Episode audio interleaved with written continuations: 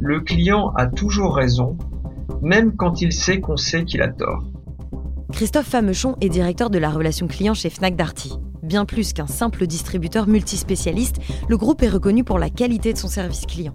Christophe chapeaute 1300 collaborateurs qui gèrent 13 millions de contacts annuels. Son combat Changer le regard sur les centres d'appel et innover. Depuis trois ans, il transforme le management pour plus d'agilité et de responsabilisation des équipes. Un parcours semé d'embûches, de belles surprises aussi, qu'il nous raconte dans cette deuxième partie. Je suis Grace Leplat et avec Culture d'entreprise, je vous emmène à la rencontre des leaders engagés, des managers éclairés qui placent l'humain au cœur de leur stratégie et transforment le monde du travail. Bienvenue sur Culture d'entreprise, un podcast proposé par Natif. Pour revenir à toi et à ton expérience, tu es directeur de la relation client chez Fnac Darty et tu as été élu, d'ailleurs, personnalité client 2021. Euh, notamment parce que tu as à ton actif la transformation du management au sein du service client, au début chez Darty et aujourd'hui chez Fnac Darty. Euh, la transformation du management, Qu'est-ce que ça veut dire? Est-ce que tu peux nous raconter un petit peu pourquoi est-ce que tu as été élu euh, personnalité client 2021 alors tu sais, quand tu es élu, c'est souvent parce que tu es, euh, déjà un peu plus âgé. Il y a, y a, finalement, euh, si tu es apprécié, tu as plus de gens qui te connaissent. Donc c'est aussi une question d'âge, tu vois, pour être humble par rapport à ça. Alors c'est vrai que le service client, tu vois, ça fait 25 ans que je, je le pratique. Au début, c'était les call centers. Ça a souvent été des variables d'ajustement de coûts. C'est pas des métiers très glamour qui font rêver les gens. Euh, personne ne rêve de travailler dans un call center. Moi-même, ayant fait euh, une école de commerce, je me, me voyais pas, je, je savais même pas ce que ça voulait dire comme métier. Donc, on va remercier le Covid et la crise sanitaire. Parce que finalement, on s'est aperçu que quand tous les magasins sont fermés, les seuls qui parlent aux clients, eh ben, c'est les gens de la relation client. Oui. Et on s'est aperçu aussi qu'on peut pas être un e-commerçant, comme je disais tout à l'heure, puissant, si on n'a pas un service client respectable et puissant derrière pour accompagner les consommateurs. Donc ça, ça a été un facteur absolument incroyable finalement de visibilité et on n'est pas les seuls. Tous les e-commerçants se sont dit, bah, il faut pour se développer, c'est pas seulement c'est pas seulement un site web, il faut assurer derrière les problèmes logistiques, les problèmes de SAV, les problèmes de remboursement, les, etc., etc., les retours. Donc tout ça, si tu veux, ça apparaît avec la digitalisation de l'économie et la crise sanitaire, ça mmh. apparaît au grand jour. Mais ça, ça veut dire qu'un chatbot, ça suffit pas finalement ça suffit pas. Deuxième chose, c'est que quand tu digitalises euh, l'expérience de vente, eh ben nous on a aussi digitalisé l'expérience de relation client. Donc finalement, on a incorporé nos parcours d'accès euh, et ça dès 2019. Alors on a eu un peu de bol, c'est que on a, on a commencé beaucoup de choses en 2018-2019, ce qui fait que on n'était pas trop pris euh, au dépourvu en 2020. évidemment, on a été surpris comme tout le monde, mais globalement, on avait les outils, on avait l'infrastructure, etc. Donc on a beaucoup investi dans les parcours digitaux depuis 2019. Tu vois, moi j'avais que 12% de mes contacts digitaux euh, au service client euh, euh, sur les 12% de l'intégralité des, des, contacts qui étaient digitaux, 88% c'était le téléphone. Ça c'était en 2019. Aujourd'hui sur la Fnac, je suis à plus de 56% de contacts digitaux. Ah oui, d'accord. 56%. Pourquoi? Parce que un, eh bien, un, le consommateur, il préfère plutôt que d'appeler euh, une hotline, de pas savoir où est-ce qu'il va être traité dans ton musique, etc. Euh, bon bref, ils préfèrent, euh, on est tous à peur, et puis on aime faire plusieurs choses en même temps. Et ben, le chat, les messageries instantanées, les réseaux sociaux, c'est quand même dans l'air du temps, quoi. Tout le monde fait ça. D'ailleurs, pour les jeunes générations, ils comprennent même pas qu'il fallait appeler un numéro de téléphone pour avoir un, renseignement. Donc, dès 2019, on a ouvert et on l'a accéléré au mois en 2020 tous les canaux digitaux. On peut nous mm. joindre sur Instagram, sur WhatsApp, sur Apple Message, sur Google Business Message, sur Messenger, sur Facebook, sur Twitter.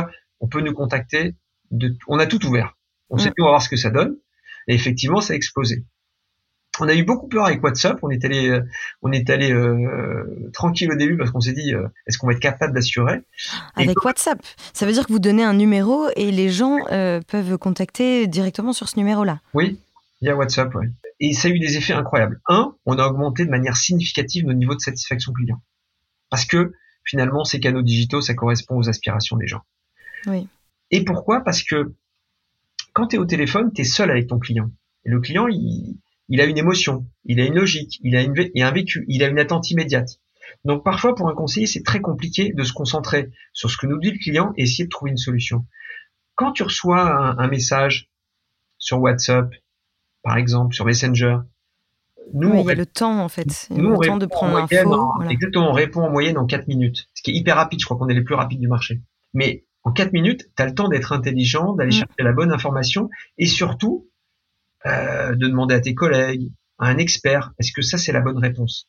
Mm. Donc ça nous a rendu aussi non seulement euh, ça correspondait aux attentes des consommateurs, mais nous on était plus efficaces. Meilleure réponse, meilleure satisfaction. Et pour le collaborateur, finalement, c'était moins stressant. C'est beaucoup moins stressant de travailler là-dessus. Alors je te rassure, si effectivement le sujet est très compliqué, on rappelle immédiatement le client, parce que parfois euh, mieux vaut un petit coup de fil que des échanges trop longs quand, il y a des sujets complexes. En fait, le digital a complètement changé euh, les métiers euh, des, call centers, des centres d'appel. Exactement. par, oui, en effet, tous les réseaux sociaux, les moyens de communication, etc. Et alors, en plus, si tu veux, plusieurs choses apparaissent. C'est que les, les grandes enseignes comme nous, mm.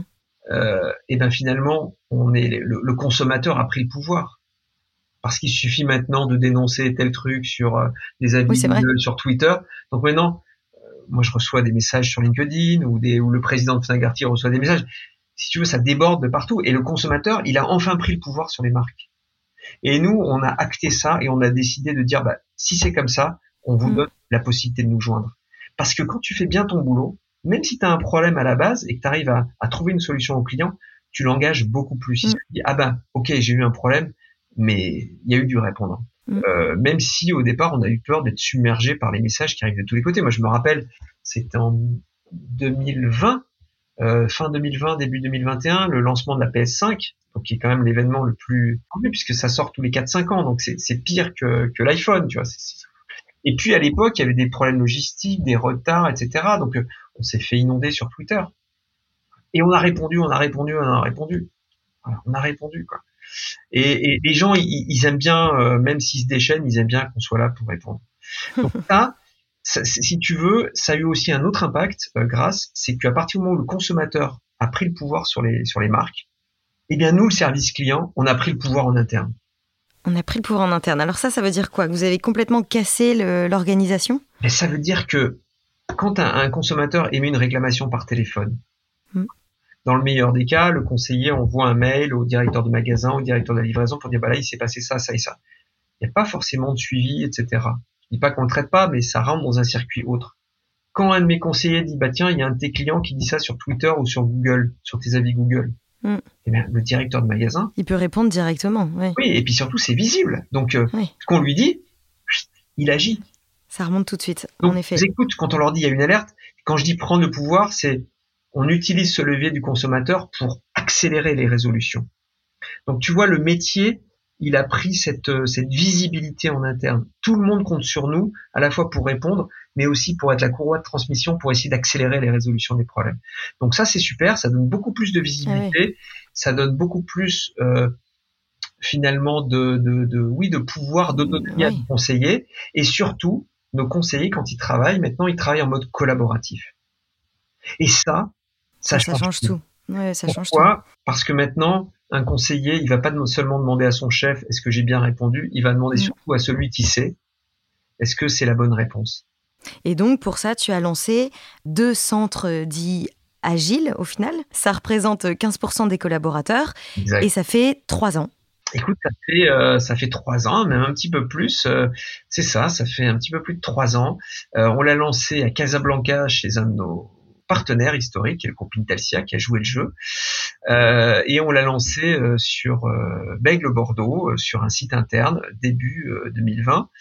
Voilà, avec beaucoup d'enthousiasme, beaucoup de doutes. Forcément, ça, ça fait partie en général de, de l'aventure de la, de la, de l'agilité ou des entreprises libérées. Exactement. Il y a plus de questions que de réponses. Exactement. Et euh, effectivement, le, le, le, concept initial, c'est l'entreprise, ce sont les entreprises libérées hein, qui ont été mis, qui ont été mis à l'honneur en France par Isaac Gates à partir des années 90-2000. Euh, nous, on l'appelait ça le call center agile parce que libéré, ça fait aussi un peu peur. On se demande ce qui va se passer. Alors que nous, ce qu'on veut, c'est créer euh, beaucoup de rapidité, d'efficacité grâce à une organisation qui est euh, plutôt décloisonnée, qui s'inspire beaucoup de ce que Frédéric Laloux a écrit dans son mm. livre d'organisation Reinventing Organization. Donc, on considère nos organisations comme des organismes vivants et pas comme des modèles industriels. Ça veut dire que si c'est un organisme vivant, eh bien, il s'adapte en permanence euh, euh, aux évolutions de son environnement. Ouais, donc euh, autant à la demande de, du client directement et il s'adapte aux personnalités qui font partie de chaque centre d'appel. Alors oui, que ça fait tout bouger, quoi. Ça fait tout bouger. Alors parfois, c'est ça a été un peu compliqué. Hein. Si c'était simple, tout le monde l'aurait déjà fait. Donc euh, comment changer l'organisation sans créer l'anarchie Parce que c'était ça le premier truc. Comment continuer à répondre aux clients Comment donner le pouvoir en donnant des lignes directrices, comment aider les gens à se structurer, à s'organiser. Tout ça, c'est des questions, euh, des expérimentations, des pilotes, des erreurs, etc. Mais globalement, ce qu'on peut en dire après plus de trois ans, c'est que un, on a un niveau d'engagement euh, jamais atteint des collaborateurs. Ah oui. Et on le mesure tous les mois. Mais c'est un truc démentiel. Même au niveau du turnover, du coup, j'imagine qu'il y a un effet. On a divisé par deux le, le, turnover, on a divisé par quatre l'absentéisme. Donc tous les indicateurs euh, sociaux sont vraiment hyper hyper positifs. Euh, mais ça nécessite aussi un cadre qui n'est plus le cadre formel de la hiérarchie, même si ça peut nous arriver euh, d'intervenir lorsque les gens sont hors cadre. Et le cadre, il est défini d'abord par des principes de fonctionnement. D'accord. Donc en fait, il n'y a pas forcément de structure hiérarchique, mais en revanche, il y, a des, il y a des règles, ou en tout cas ce que tu dis, des, des principes euh, qui doivent, euh, disons, diriger le comportement de chacun. Exactement. Et quels sont ces trois principes de fonctionnement? Alors, écoute, nous, on a défini des principes de fonctionnement qui est propre à chaque organisation. Alors, pourquoi trois? Parce que tu sais, souvent les entreprises, elles affichent leurs valeurs, etc. Mais finalement, personne ne le sait. Donc on s'est dit trois, c'est facile à retenir. Quatre, c'est compliqué. Donc le premier principe, c'est la solidarité. C'est très important parce que quand on est dans des équipes autonomes, euh, arriver en retard, euh, pas, prendre moins d'appels que ses copains, c'est pas être très solidaire. Ou laisser les cas le plus compliqué à son copain, ou ne pas aider quelqu'un qui est en difficulté, c'est pas mm. être solidaire. Mm. Tu vois, donc solidarité, tout le monde comprend. Deuxième chose, l'implication on est là pour être impliqué. Pareil, si on prend moins d'appels que les, que les copains. Donc, ça veut dire que cette liberté, oui, mais il faut être impliqué dans ce qu'on fait. Mm. Et troisième chose, c'est l'intégrité. L'intégrité, c'est comme on laisse de la liberté et de l'autonomie, ben, il faut, et on rappelle ça, on est intègre, on tient nos engagements. Les conseillers ont une, large, une, marge de manœuvre énorme sur euh, euh, toutes les compensations financières qu'ils peuvent accorder aux clients. Mais là-dessus, ça nécessite aussi une grande intégrité. En fait, il y a quand même des, leaders ou des coachs, en tout cas, qui sont là pour euh, servir de, conseil ou rappeler alors les, trois principes de fonctionnement. Alors, on a effectivement des équipes agiles qui sont organisées autour de sept personnes avec des compétences multiples. Elles se sont auto-choisies. Elles peuvent évoluer. Il y a des gens qui rentrent et des gens qui partent. Quand il y a des nouveaux qui sont recrutés, il y a une espèce de mercato interne qui sont attirés, etc. Dans ces équipes, il y a forcément des leaders qui se dégagent ça peut être des leaders dans l'animation, ça peut être des leaders dans la formation. Euh, donc on, fait émerger des leaders qui voilà, on les aide aussi à émerger sans, sans, en évitant les crispations. On leur donne des règles du jeu pour savoir décider. Et évidemment, il y a des coachs. Euh, un coach gère deux équipes. Et le coach, c'est un, c'est un, une courroie aussi d'informations sur les informations importantes de l'entreprise. On n'est pas hors sol, on est dans l'entreprise. Donc il faut qu'il y ait toujours cette courroie d'informations qui passe une, courroie également sur la partie euh, objectif à atteindre, même si l'animation se fait en interne. En tout cas, on replace les priorités du, groupe. Et puis, on est en support également sur tout ce qui dépasse la compétence euh, des équipes. On est dans un, management, euh, comme, comme on dit en, en bon français, de servant leader. Le leader, il est là au service du collectif. D'accord on le responsabilise, mais on l'aide justement, à, on l'amène à monter en compétence. Quoi. Exactement. Ça fait trois ans maintenant, il y a déjà, j'imagine, un petit peu de recul. Euh, est-ce que ça a toujours été un long fleuve tranquille jusqu'ici? Est-ce qu'il y a eu des erreurs qui ont été faites? Alors, on, passe notre temps à faire des erreurs. Hein. Donc, on passe notre temps à faire des erreurs. Ce qui est assez remarquable, c'est que l'organisation s'adapte extrêmement vite euh, au changement de l'environnement, mais également, on apprend très très vite de nos erreurs. Hmm. Donc, finalement, euh, on a des discours entre entre collaborateurs, entre collègues, sur des débriefs qui sont assez responsables. C'est-à-dire qu'on sait quand on fait des erreurs, on est capable d'en parler sans forcément jeter l'opprobre, mais justement pour en tirer des conclusions et changer les choses. Donc mm. l'organisation monte en maturité dans la mesure où on est capable d'analyser ensemble une situation qui ne va pas et d'en tirer ensemble des conclusions. Ça, c'est très fort. Mais des erreurs, on en fait tout le temps. Oui, c'est ce qu'on disait au début, quoi. Euh, de la libérer une entreprise ou, la rendre plus agile, c'est toujours, euh, toujours plus de questions que de réponses. Exactement, c'est ce que me disait Isaac Getz en disant mais c'est normal.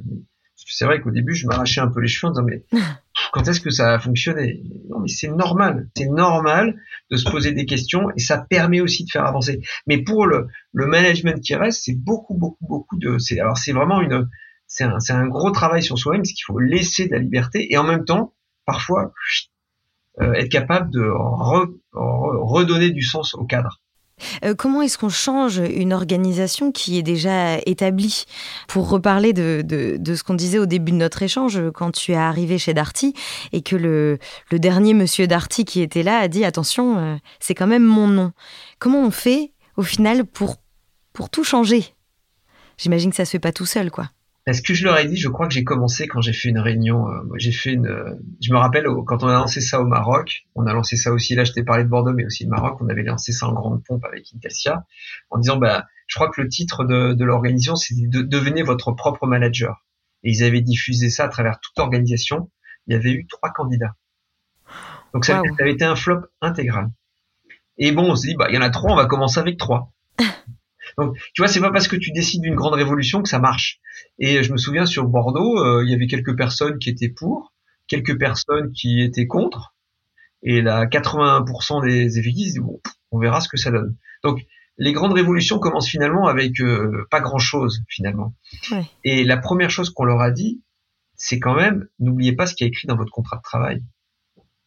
100% de clients satisfaits. Mm. Je me suis, finalement, il faut revenir à l'histoire la culture, c'est 100% de clients satisfaits. Et j'aurais dit, est-ce qu'on le fait aujourd'hui 100% de clients satisfaits? Non. Eh ben non. Donc, on va faire les choses différemment pour essayer d'atteindre ça. Donc ça, c'est notre objectif.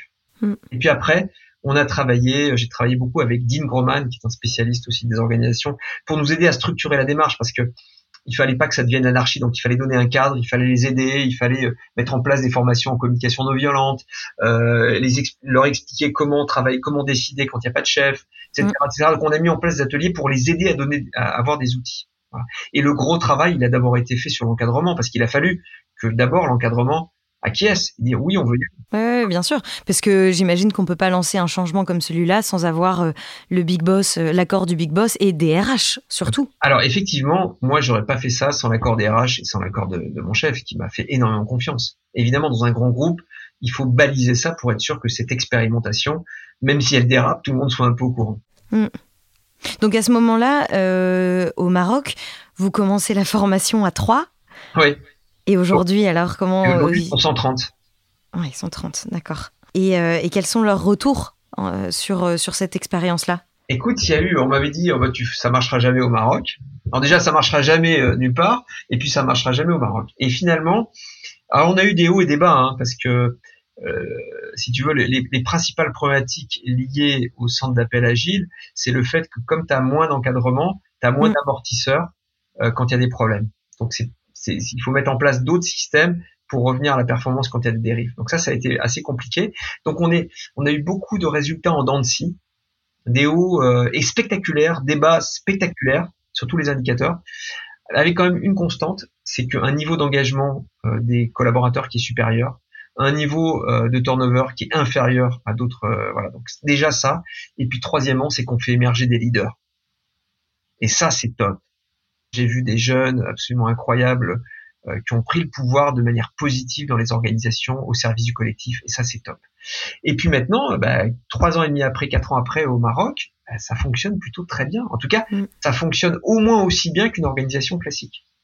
Ah ouais, donc en fait, l'objectif est complètement rempli. Bah, pour l'instant, il est rempli, ouais. Ouais, en, en, trois ans. Donc, euh, qu'est-ce, qui, se passera dans les années à venir? Peut-être que ah. l'objectif va être dépassé finalement. tu me réinviteras. Promis, rendez-vous est pris. Euh, est-ce que, euh, on arrive à la fin de, notre échange, est-ce que euh, les call centers, les centres d'appel, sont des entreprises libérées comme les autres? Alors, d'une manière générale, les call centers, dans, leur modèle historique depuis 25-30 ans, c'est des organisations terroristes, avec 3, 4, 5, parfois 6 niveaux hiérarchiques. Mm. C'est ça la réalité. Moi, je pense que le futur des call centers, alors il y a, on n'a pas parlé de l'intelligence artificielle aujourd'hui, mais le futur des call centers, c'est aussi d'être capable d'avoir des gens de très haut niveau qui vont mm. gérer tout ce que l'IA ne va pas gérer. Et pour ça, il faut leur donner un espace de jeu, une organisation complètement différente. Donc ça, je pense que c'est le futur. Est-ce que ça sera le futur euh, du call center euh, tel que je l'ai aujourd'hui? Je crois pas. On va s'adapter. Mais je pense que le futur est là. Oui. En fait, ce genre de, de call center euh, agile, justement, permet, par l'agilité, l'adaptation. L'adaptation à une crise comme, comme le Covid, mais comme on, en vivra certainement d'autres. Et aussi, tu le disais, l'intelligence artificielle, qui aujourd'hui fait trembler nombre de métiers, disons-le. Mais en effet, les call centers font partie de ces premiers métiers, peut-être même menacés par l'intelligence artificielle. Alors, oui et non. Je pense que de toute façon, il y aura beaucoup plus de, relations clients dans le futur que maintenant. Donc, les gens ont besoin de réassurance. Et donc, effectivement, les chatbots avec de l'IA générative vont couvrir une, large partie du spectre. Mais il y aura tout le reste. C'est toujours Bernard Darty, parce que c'est bien de se référer euh, aux gens qui nous ont précédés. Euh, disait aussi le service client euh, commence là où le process s'arrête. Et ça, c'est une phrase très forte. On aura toujours besoin de quelqu'un pour nous dépanner là où la machine, là où le process s'arrête. Et moi, j'y crois énormément.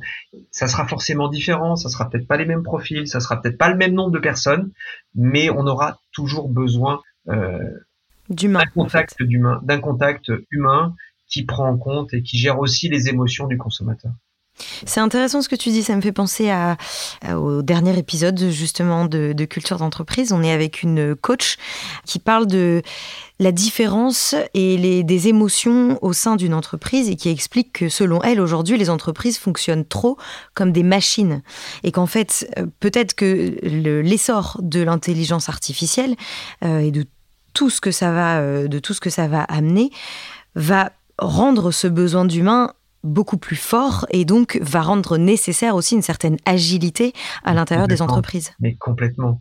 Plus le, plus le monde sera digitalisé, plus les interactions humaines seront valorisées, mm. importantes. Et donc elles doivent être topissimes, chaleureuses, attentionnées, bienveillantes. Mm. Au sein d'un grand groupe euh, comme Fnac Darty, euh, comment est perçu ton innovation managériale, enfin en tout cas ce, ces centres euh, agiles, cette agilité euh, Est-ce qu'elle est étudiée, analysée euh, et peut-être qu'elle sera appliquée demain dans l'ensemble de la structure? Écoute, j'ai bénéficié de beaucoup de bienveillance. On est mmh. d'ailleurs dans le rapport RSE du groupe, donc tu vois, c'est une belle marque de reconnaissance pour le pour ce qu'on a fait. Je pense qu'on est encore au stade du laboratoire. Donc j'ai pas j'ai pas la prétention à vouloir changer toute l'organisation. J'ai juste la vocation à dire bah, si vous voulez voir ce qui se passe, venez. Et d'ailleurs, beaucoup de gens sont venus pour regarder ça. Ah oui, ok. Euh, merci beaucoup Christophe de nous avoir partagé euh, bah déjà les histoires de Fnac et de Darty. On l'a vu donc deux cultures d'entreprise qui sont qui sont très différentes et qui pourtant se sont mariées euh, en 2016 et ça marche. et puis du coup dans la deuxième partie de notre échange de nous avoir parlé de, de, ton aventure dans les call centers, des call centers agile. Euh, je retiens du coup la nécessité quand même d'avoir des principes de fonctionnement. Il y en avait trois implications, solidarité, intégrité, euh, qui font au final un cadre parce qu'on a quand même besoin d'un cadre. Donc merci beaucoup pour tout ça. À la fin de ce podcast, euh, on, termine souvent nos échanges par une citation. Est-ce que tu as préparé une citation? Alors, tu vois, on va rester dans le thème puisque moi je suis toujours très impressionné par Bernard Dati. Il, a écrit un livre peu de temps avant sa mort, en 2018, et il m'a dédicacé d'ailleurs euh, un de ses exemplaires, donc je suis ah très heureux. et il m'a écrit, cher Christophe, le client a toujours raison, même quand il sait qu'on sait qu'il a tort. Bernard Darty. C'est pas mal. Alors, ça veut dire quoi? Je te laisse. le client a toujours raison, même quand. En fait, c'est le client et roi. C'est un peu ça, ouais. Mm. Je trouve que c'est une très belle citation qui résume bien là jusqu'où veut nous emmener, jusqu'où doit nous amener la qualité de la relation client. Ouais. C'est génial de voir comme, euh, euh, du coup, la famille Darty, mais j'imagine que c'est un petit peu pareil pour la FNAC euh, aussi, réussissent à imprégner encore aujourd'hui la culture d'entreprise de FNAC Darty. En tout cas, c'est ce qu'on essaie de faire au jour le jour, tout à fait. Mm. Merci beaucoup Christophe pour cet échange très intéressant, très complet. Merci d'avoir écouté cet épisode. Ce podcast vous a plu? Partagez-le autour de vous et abonnez-vous pour ne pas rater les prochains épisodes. Au fait, vous connaissez Natif? Chez Natif, nous mettons la culture de l'écoute au cœur de vos projets. Avec l'audio, on va raconter votre histoire, engager vos collaborateurs et pourquoi pas challenger votre newsletter. Bref, le champ des possibles est dingue. On va révolutionner votre com interne. Rendez-vous sur natifpodcast.fr.